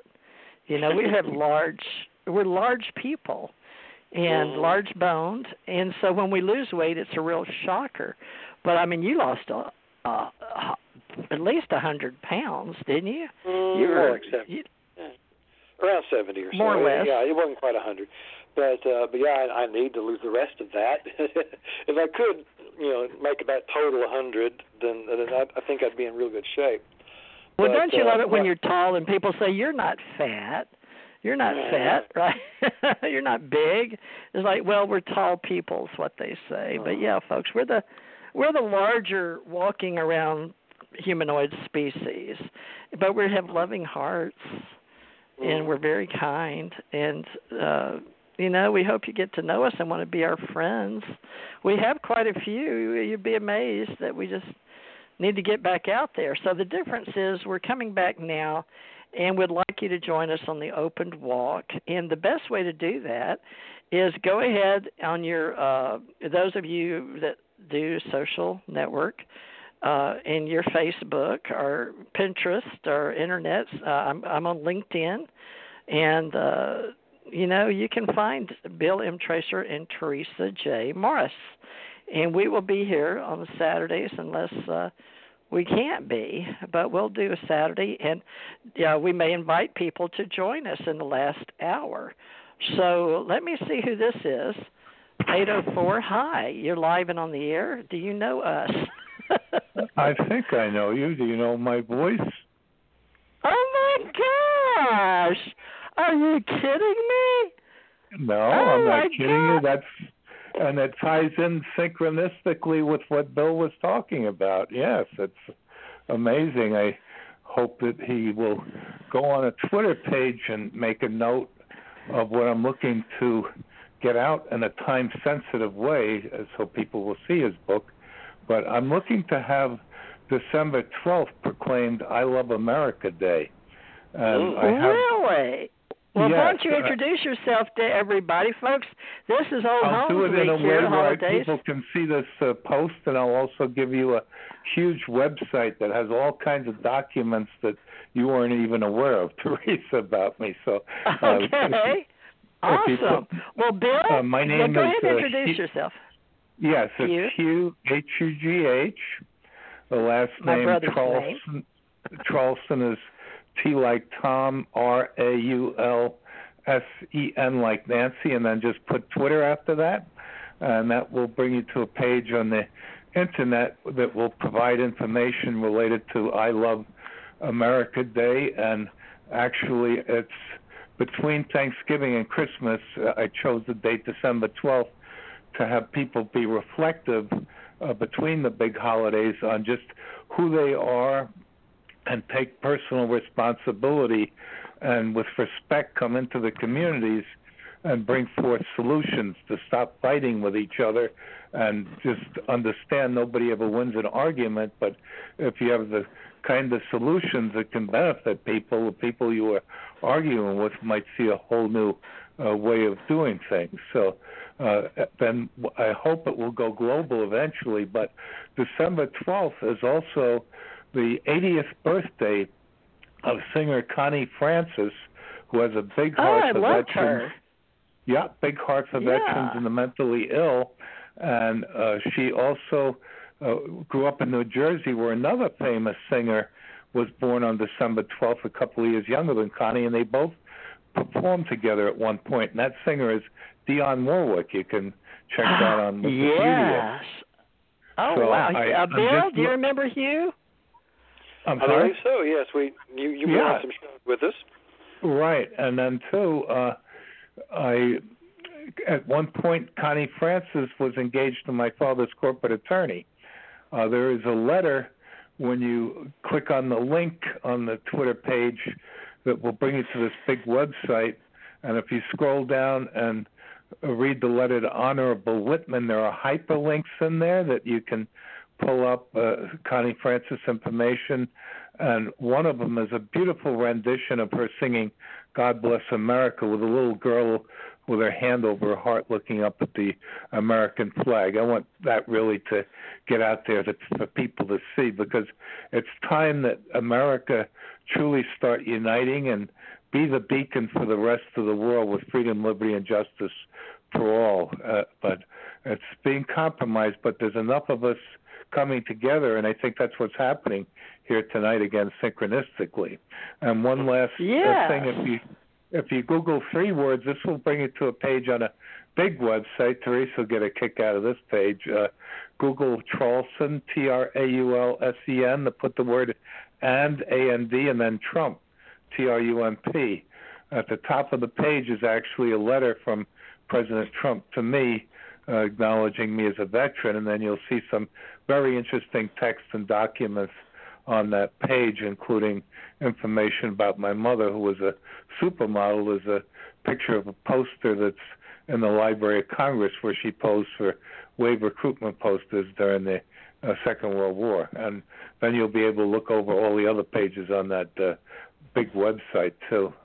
So I thank you for okay. bringing me well, on, and I don't want to interrupt the flow that Bill's doing, but I just want to compliment him on the wonderful wisdom it sounds like that he's put together in that book. So uh, I hope uh, if he wants to give me a call too, maybe there's ways I can help promote it with my globally recognized last name.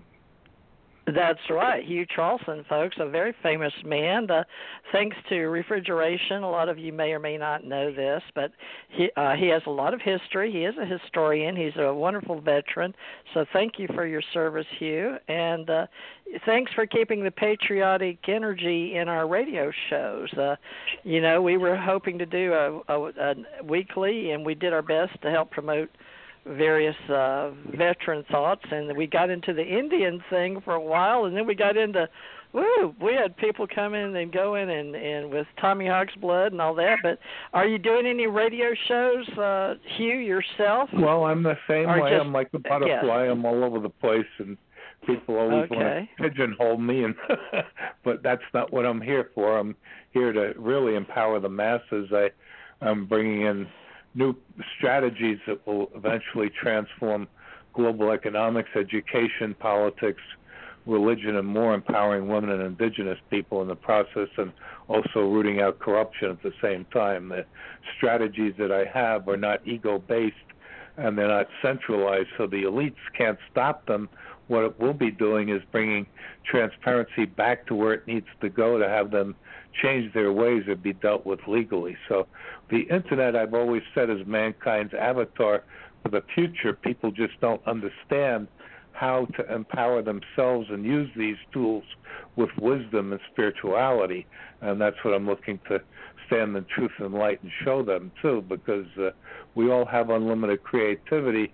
That only kicks in when you get the right kind of heart to God connection, and it's not about religion. I was raised Catholic. I'm not a practicing Catholic, but I do have a deep faith and resonate with Jesus Christ, who I actually asked to be my business partner, and he gave two simple things on how people should live their life that they don't pay attention to, and that's always put God first, and secondly, love your neighbor as yourself. And that again has nothing to do with religion, but if you can bring that into your heart, into your family, into the community, and just uh, open your heart and invite uh, or interact, co-create with the Creator, whoever you feel that may be, from a standpoint of love, which all the religions say is at their core. But uh, I say uh, unless uh, everyone on the planet has clean water, food, and proper shelter, religions aren't yet functioning properly. And any religion that tells you to kill someone is not a religion at all. That's a total terrorist organization. So I'm looking to clean up all the abuse too, especially the sexual abuse that continues to be covered up within the Catholic Church. It's not exclusive to churches and religion, but it uh, it needs to be addressed properly by the Catholic Church and put these pedophile priests in jail where they belong. Mhm. Well, thank you, Hugh. Uh, folks, he is a veteran. Uh, he's an accountable veteran. Uh, he uh, keeps up with our VA Accountability and Whistleblower Protection Act of 2017 for all of us. He keeps it in the news with Trump. And, you know, it- it's been a lot of things good and bad, regardless of which side of the political, uh, I guess, uh, they call it the aisle. and executive and judicial and legislative branch, I guess. But you know, even talking. But Hugh Traulsen, with the name his father made famous, uh, with uh, the refrigeration business. But you'll see Traulsen a lot of places, in refrigeration and other places. But Hugh stays out there. He is a what we call a mover and shaker in the uh, business and in the newspaper radio industry prior to all this internet and uh radio shows but he's been on quite a few uh playing it uh what was the gentleman the older gentleman that was so uh involved with not ABC television uh the older man that you were uh with radio I see his picture here but his name's not there Yeah, Hugh it's, uh, Traulsen Dr. Ed, Ed Synchro Maloney. Mystery Yeah, yes Dr. Dr. Ed- Edward Ed- Maloney is he still alive Yeah, he's going to have a birthday December 19th. Uh, so he's Well, tell him we said hello. And I uh, sure will. yes, I see you're up there with all the VAs, the veterans, uh, Hughes Mu- Muse, whistleblower. Uh, yeah, all Uh, those pages are like themselves. yes, they are. You're up there with a very uh, distinguished uh, man in uniform and uh, old libertarian. Well, I, I would uh, because Bill is talking about synchronistically so beautifully too. I want you to take a look and uh, when you have the time, Theresa, listen to this archive blog talk show on the media review page.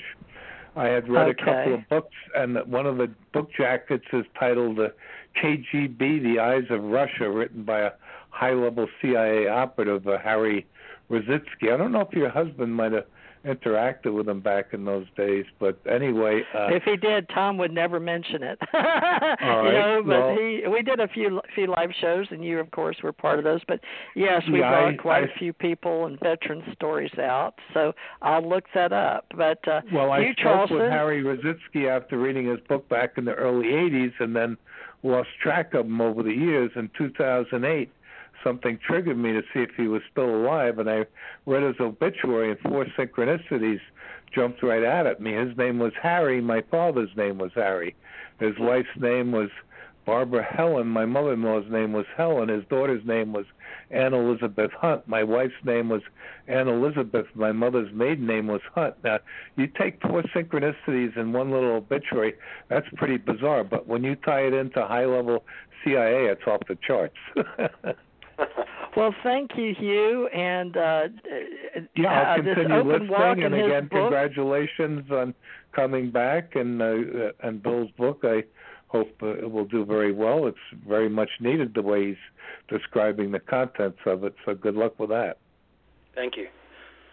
Yes. And Um, is this you? Uh, we'll have to uh, see who all has joined us. But thank you, Hugh, and uh, come back and see us one Saturday night, and we'll open up right. on the open walk on the last hour for people such as yourself. Keep up the good work for whistleblowers and our veterans. Uh, the the the bill that Trump signed, and uh, keep us aware of all the stuff that we just don't have a lot of time to. Uh, cover but uh, we'll try to have you on for maybe a five minute brief on Yeah, veterans you have my number, so just December give me a 12th. call sometime. Are you still in Kentucky, or did you relocate? Oh no, I've been living in Hawaii. Uh, not Hawaii. I've been living in Florida. Oh, uh, okay. With your daughter died. down there. Yeah. All right, great. Yeah, Uh. yeah. Well, actually, she lives with me. I had to get a place, and Okay. uh, anyway, that's a that's a whole thing. yeah, but that's all thank right. you I'll for joining you us tonight. All right, Thank thank you. you, Hugh, and God keep bless us everyone, and I say VA. if you can't do anything else, you can say a prayer that will raise the consciousness, no matter what faith you're in. Just pray for mankind. God will put the ego in check where it needs to be. Thank you, Hugh Charleston. Great message. Thank you for joining us tonight on TJ Mars Radio and American Communications Online. This has been Hugh Charleston. Okay, thank you. And Bill, back to you. Uh, how about that? You did have an old timer that came back in, and I'll have to get you back on here. There, can you can you hear me, Bill? yes, yes, I hear you. Yeah. um, Okay. Yeah, that uh, that was great. I uh, I had to say I definitely agree with you about uh, about the whole love thing. That's in fact uh, I talk about that in in the open walk. Uh, as you recall, uh, TJ, there was a article I wrote about uh, what I call catharinosis. And Oh yeah, that was one of my favorites. I Yeah. did. We cross uh, of. Uh, yes, it was. Uh, it's it's not really an anthology, but it's a chapter.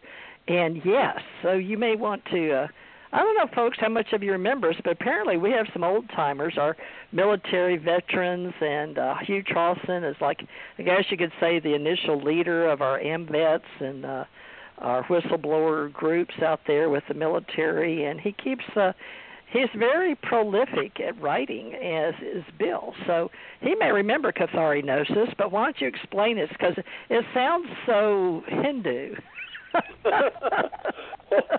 Odd you should say that because both those words actually come of Greek origin. but uh, but yeah, Okay. Cathari is uh, you, you, it's actually a um, in our language uh, the, the word catharsis comes from it, but it, originally in Greek, kathari means to purify, and uh, and then gnosis also comes from Greek, and that uh, is uh, spiritual knowledge. We're getting kind of echo. What's going on? I don't know. Oh, it's probably Hugh. Yeah, I thought he was off. I apologize. Is it not Hugh?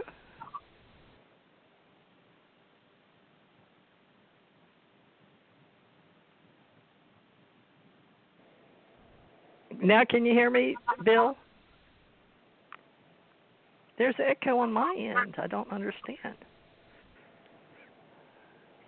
Well, can you hear me, Bill? Oh, I'm turning on. uh Bill, can you hear me? I, I can see you're on. Oh, okay, I got it. What it was was uh, Hugh was on and you were off. I don't know how you both got on and then he got off and you got on and vice versa. Can you hear me now, Bill? I hear you. I heard you the whole time, but you didn't hear me. Do you still have me muted, or did you unmute? oh no! Oh my goodness, folks! I'm sorry. I'm a little rusty, Hugh and and Bill and everybody out there listening to me. Please give me a little slack. I am a veteran, so I appreciate everybody for your service. But I'm having a 67th year old birthday, 1226, and uh, I'm a little rusty behind the scenes, being the producer, director, and, and technician. And okay, back with you, Bill M. Tracer, the Open Walk, and I told I did warn Bill I was going to maybe flip on people from time to time. So I did give you a fair warning. So better back to you, Bill. Now the open walk and catharinosis, please. Right, and you do hear me now, right? I do you hear, do hear me now. Thank you, Sprint, and and all those people that I love that. Can you hear me now? Because we've all used it in communication. I forgot who owned the tag. I really can't tell you which company because the guy that does the commercials, he swapped companies. Were That's you true. aware of that? Yeah, you know I who I'm that. talking about? Yeah, okay, I think they allow him to use his real name now, or either his first name. But anyway, one of them used to be Sprint, I think. I don't know who the other one was. Do you? What company? No, I'm not sure. Yeah, that's okay. All you people that you know follow us individually by name and internet, and then you guys go ahead and glorify the advertising that we don't want to see out there and here. Please note that I can remember Sprint, but I can't remember the other guy. Whoever it wasn't ATT, so uh, it wasn't Consumer Cellular, but one of those. All right, T-Mobile maybe. I don't know. Okay, Bill, go for it. Catharinosis Okay, well, on the anyway, like I said, walk. Is uh, it it means to purify, and in fact, uh, uh, there was a religion or, or a um, what would you call it? I guess by, with today's terminology, we could say a denomination that that, that before the uh, um, ref, before the uh, Protestant Reformation, the Cathars broke off from the Catholic Church, and uh, and they they didn't fare well though. The Catholics kind of uh, did them wrong. Now I've forgotten some of my history. Tell me, Yeah, they- were the they- they were- Cathars before the, The Cathars Masons were- and were- before the? They were before, Before the Reformation, like the 11th century, in fact, uh, in France and in Italy, and um, and and they they called themselves the Cathars because they considered what they believed a purified version of of, of the uh, Catholic uh, Christianity. So um, so it, the Cathari means to purify. Gnosis means the knowledge of the infinite or knowledge of God, knowledge of of spiritual things, of spiritual realms. So catharinosis is purified spiritual knowledge. Now, the idea is that um, that you can never really get there. It's one of those kind of things like, uh, oh, what they call it? Uh, um, the paradox. Um, what was that guy's name? Zeno. Zeno's paradox. It was the idea that uh, you can you can get closer and closer to your goal, but you can never really get there. Using that principle of okay, I go halfway, and then I'm halfway there. Then I go half of that, and I'm another well, basically three fourths of the way there. Then I go half of that, and it just keeps splitting the distance in half. But even when you do that, you can get really really close, but you can never really get to that destination as long as you keep just splitting your journey in in half. And, and that was Zeno's paradox. Well, it's kind of similar with this whole idea of catharinosis, in that you can get progressively closer and closer, but can you really get to pure, truly purified spiritual knowledge, or, or perfectly purified? That, that's that's questionable. But we can get closer, so we just keep getting closer, and that's that's good, and that's what we need to do. So. Um, so that's what the idea with, with this is, and as I as I do my own uh, catharinosis analysis of spirituality, you get closer and closer, and, and you can kind of look at it like a pyramid. I mean, you remember the what I call the pyramid of catharinosis, where Yes, and the and the and you had a logo brand. Or uh, did you use that in your book? yes, yes, I, I've got a whole chapter, actually two chapters, devoted to catharinosis in this book, and um, and that that pyramid leads us up to the ultimate truth, and and that's where where Hugh and I are very much in harmony because love is at the top of that pyramid. It's at the at the top point. You know, that's what it's all about for for all of us. You know, for to to to strive to get there, to be able to truly love and love unconditionally. And and if we do that, then we're not going to be killing other people. We're not going to be murdering anyone, unlike what this person in the chat room has said was very, very wrong um, about a lot of things. And, and, and that kind of distressed me when I was reading some of that stuff just moments ago. But speaks uh, German, event, that, do what? well, he speaks German. the eye of No, the but he- universe speaks German. He's he's he's uh he's saying some pretty bad stuff here. Uh, and, and you know, I, while I may agree that, that you know our country's not perfect, but that doesn't alter us, keep us from being patriotic about our country and and striving to make it better. Uh, you know, we're kind of having some problems right now. We got a lot of conflict going on politically in in our country, and uh, but I, I have faith that ultimately those things can be resolved. And it's going to take some time. It's going to take some work. Like you said, you know, it may require some litigation. It may require some harsh justice for a few people. But uh, It's coming. it's, it's coming. That's right. But you know, folks, we all have perceptions, and when you get people together, uh, we tend to be harsh and quick to point the finger. And maybe some of us know what we're talking about. Maybe we don't, because a lot of what happens is hearsay. Is it Mhm. not, Bill? It's perceptions, but it's based on the information, just like you said about writing your book. Is the Mhm. fact that people love first folks. I mean that brings us together. But regardless of people on the whether they believe in all the books the stories re, depending on how they were uh, translated correctly we're talking tonight with bill m. Tracer who is an author of several books including will the internet achieve sentience and also the opened walk o p e n e d and uh, he's uh, a wonderful, kind person, and been in uh, the Mid South Conference as an author and artist for many, many years, and has shown not only does he walk his talk, but he can now talk his walk right here with me on TJMRCT Radio. That's a good one.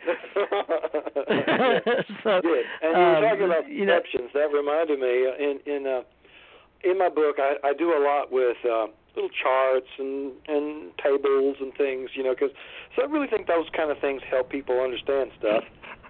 And um, and I, I I came up with what I call the perception trio. You may recall we talked about this in some of our past radio shows. Uh, but you got perceptions, you got misperceptions, and you got deceptions. And and and that's that's really you know you- we have to be careful about the way we perceive the world because we have all three of those. You know, and not all of them are true. Perceptions, that's that's which what we see and we understand, and that's good. But there are misperceptions, and that's when uh, when we misunderstand something about which stuff about which we are mistaken. And then there's the deceptions; those are lies that we believe, self-imposed sometimes, sometimes imposed upon us by others, but they are illusions and and that we accept. And those are things that we need to be careful to try to filter out of our lives. Try not to uh, buy into those deceptions. You know, and there's an awful lot of that going on right now in our politics too, and a lot of misperceptions as well. So, so we got all three of those, and that's the challenge. You know, one of the challenges in our lives are, is to to separate those, to try to filter them apart, and uh, and discover what is a misperception, what's a deception, and what are genuine perceptions. You know, we have the same kind of thing going on with information, misinformation, and disinformation. Another one of my trios. And then there's the interpretation and the misinterpretation, and the other one it sounds different, but delusion. So, so, the the flow is a little different there, but it's still the same idea. And and, and all these trios, they're they're part of what's going on all the time, and it really is a challenge for us to try to keep in mind, you know, what is a true perception, what is real information, what is a genuine interpretation of something, and try to focus on those things and filter out those myths and dis versions of those things because um, because those aren't going to get you anywhere. Those are just going to lead you astray. The misinformation, the misperceptions, misinterpretations, those will lead you astray. Those disinformation, the deceptions, and the delusions, all that's going to lead you astray. So focus on the real ones and not on the fake ones. Oh, I used that word. I shouldn't have used that word. Sorry about that. well, yeah. Well, other people say misinformation, disinformation, and information, three parts of the same whole. But at the same time, yes, there is fake news out there. And we are considered alternative news, but I don't even like that anymore because they're taking, you know, the people that own the big, big newspapers, they are controlled because the people that own them are usually a corporate head CEO that has uh, a responsibility to their shareholders. And I was one of those at one time, so corporately I understand that, but I am no longer a corporate head, a profit or nonprofit, and I've retired as of December 2017. And uh, I'm pretty sure that everybody will be happy that uh, you know we're individuals, and I'm just mm-hmm. trying to help people get the word out when they can. And uh, right now, I like to represent authors. I I tend to rub elbows. Uh, with people an every day that go to Walmart and Winn Dixie, and we don't go to the big malls very much. I have to admit, I have several times with my grandchildren on Christmas and around that time to let them spend a minimal amount of money. You know, a hundred dollars doesn't go very far. Maybe a pair of jeans, but unless you yeah. go to the Gap or something. but uh, truly, the, this is my gig. So, you know, like me or not, like Bill or not, you know, even Hugh, but God bless Hugh for showing up. And, you know, yes, we talk about an open walk. So we're going to have to be open minded ourselves and not judge. Who who are we to judge? You know, who are we to judge? Let's just be nice and love one another. So that is the top of this catharinosis for these people that speak other languages and get bored easy, but say they're American when they don't. They say they never tell anyone they're American when they're overseas. That's like when we were in the military and we couldn't wear our crosses, but the, yet our priest would give them to us anyway. I didn't have to go on the front lines in battle being a woman. Not that I didn't want to, folks, but back in the day, I went in when they were still training women and saying, you know, we know during World War II we had women in the business, so I could get on my big, what do they call that, the stump politically speaking, but I am woman, hear me roar. but we're talking about catharinosis, and on our step pyramid, we have love as the, I don't know that we'd say the cornerstone, but that pyramid has seven other levels. Does uh, six altogether? How many levels of catharinosis did we put together? Your your model is one we need to look at. So, you want to just mention yeah. those? Yeah, I, I'm sorry that uh, I probably sound a little different right now. My other phone just ran out of power, and I had to switch to a different phone. But um, yeah, so I, this one doesn't have a speaker feature, so I'm I'm having to just speak to you direct with it up against my ear and here and mouth. Anyway, oh, it sounds um, good though. Oh, okay, that's fine. I have Great. an echo. Is the echo from my? I don't get it. It must be from yours. Do you have your? Must be my speaker. I'll turn it down. Okay. Uh, the, at the very Are you bottom still of the sitting pyramid, in front of your computer? It's the sound on my computer's turned off completely. So it's All right. Well, then it's got to be mine. But I I don't have anything, so it's just. Let me turn Well, me like off. say, You talk. Okay. Okay, like I say, at the bottom of the of the pyramid, the foundation of total inclusiveness. That's where you just kind of have to start searching. This is the job for the seeker. You you spend a lot of time gathering information to include into your foundation of total inclusiveness. Then, as after that, then you begin this what I call the, the filtration process, the the purifying process of the catharinosis process. And, and so you begin by releasing the myths and the legends. In, in all religions, there are myths and legends. and um, and in all all uh, belief systems, really, there are myths and legends.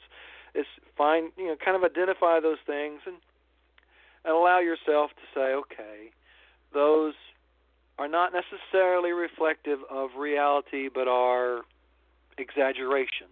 That's what a legend is. It's it's a, it's a it's a way of exaggerating, and a lot of people did that with storytelling. And you know, look look at the uh, Greek myths as as a classic example. You got your stories about Hercules with with these these superhuman powers. You know, it's it's a it's clear that these stories are legends. So every religion has them. And hear me again. Every religion has them. And I don't mean that as an insult. It's just a factual reality that every them, they're all there. It's just there in every religion. And then the next level is filters even a little more. Filter out the falsehoods. That's another thing. You know, I, I think of of our belief systems as being like a chocolate vanilla marble cake. You know, it's all mixed together. Both truth and falsehood are mixed together like that marble cake. And our challenge is to filter out or you know, pick out the, the the false parts and retain those kernels of truth. So it's a challenge, and not everybody's going to succeed with it. Not everybody's going to filter it quite the same way, but you know, as you go, that's the that's the beauty of catharinosis is as long as you keep on doing it, then you know you can eventually get better at it. So uh, filter out the falsehoods. The next tier is to find the universal, and that's something that, that we also do find. You know, IQ pointed out that that goal of love seems to be one of those things that you find in a lot of religions. Not necessarily all of them, but the vast majority of them. It's there. It's it's a part of what's what it's about is finding that way to love. And so that's that's one of those universal things. Find the universal. That's not the only universal thing, but there are other, you know, that that's what the next tier is to find that universal. The next one, you know, in some ways these things become for some people they'll become harder as you go up the the pyramid and some will become easier. The next one is to free the borders.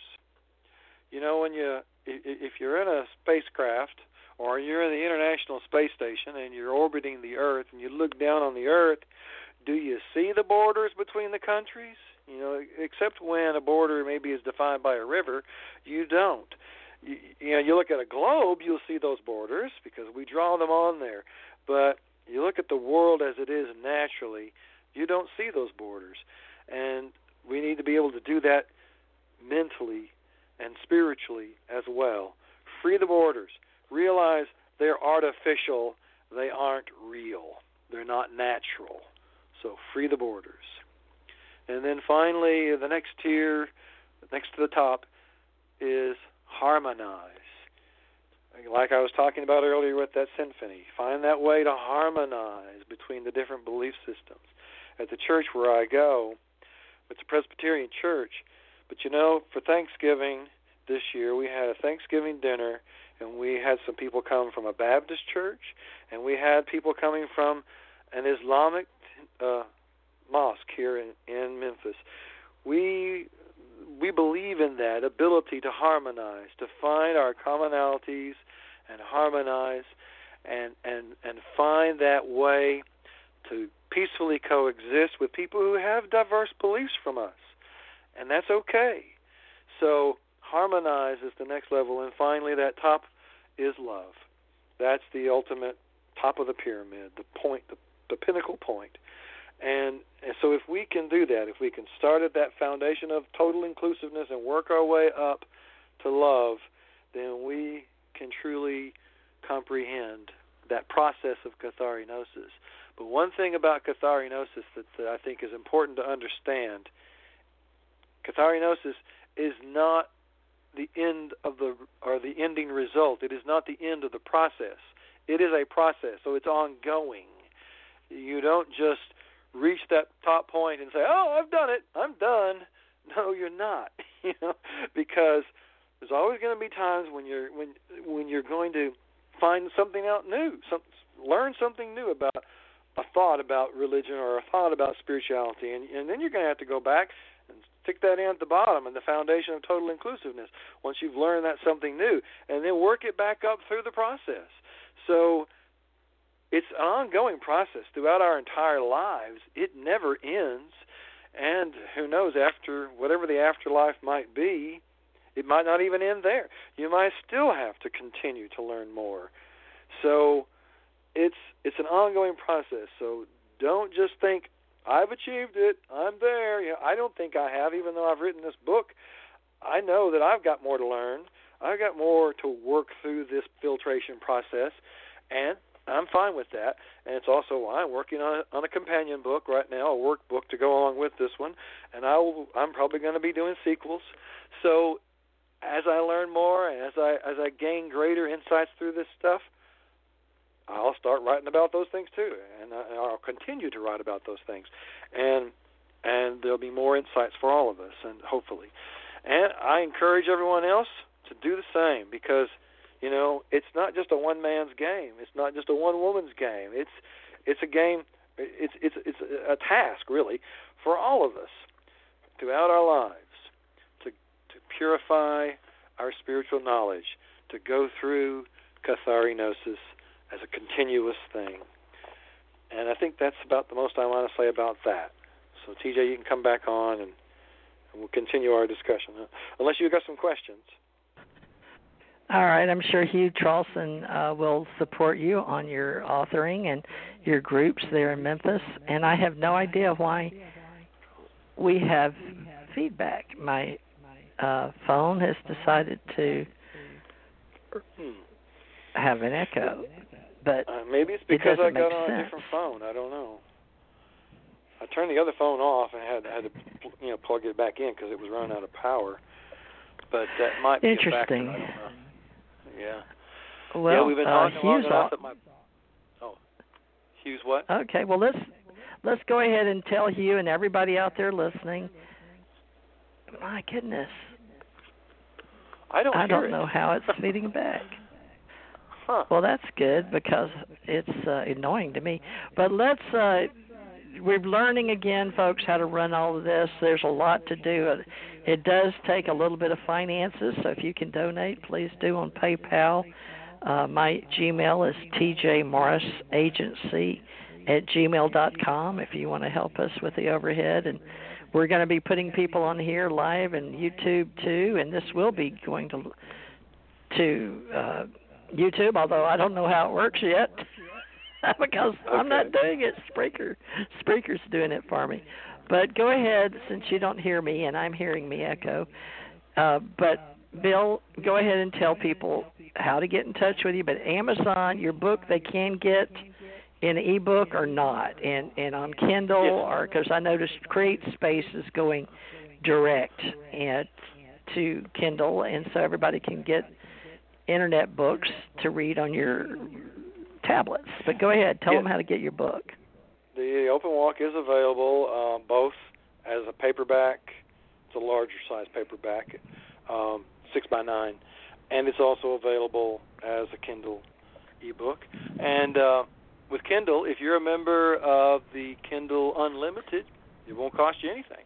If you're not a member of Kindle Unlimited, it's not very much, four dollars ninety nine cents for the Kindle version. And the nice thing about the Kindle version is I made it fully interactive.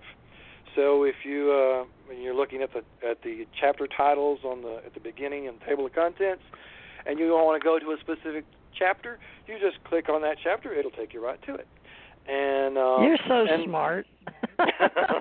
yeah. So it's fully interactive, and also a nice thing about the Kindle book is that the interior illustrations are in color. Now, with the uh, main book, is the uh, the cover is color, of course, but the inside illustrations are black in the print book, black and white, that is. And um, but the, you know, some of these fractals still look quite nice in in this uh, the gray tones. But uh, but if you really want to see them at their full glory in color, then get you the Kindle book, and then it's fully interactive, and you can enjoy the the color illustrations in it as well. So uh, that's the way that is. And like I say the easiest way for me to tell you how to get to the book is you go to Amazon and you go to the author, click on that author search, and you just type in my name, Bill M. Tracer. Be sure to put that period after the M, my middle initial, Bill M. Tracer, and um, and that'll show you every book I have published, and I got some short stories also published there uh, on on, on uh, Kindle.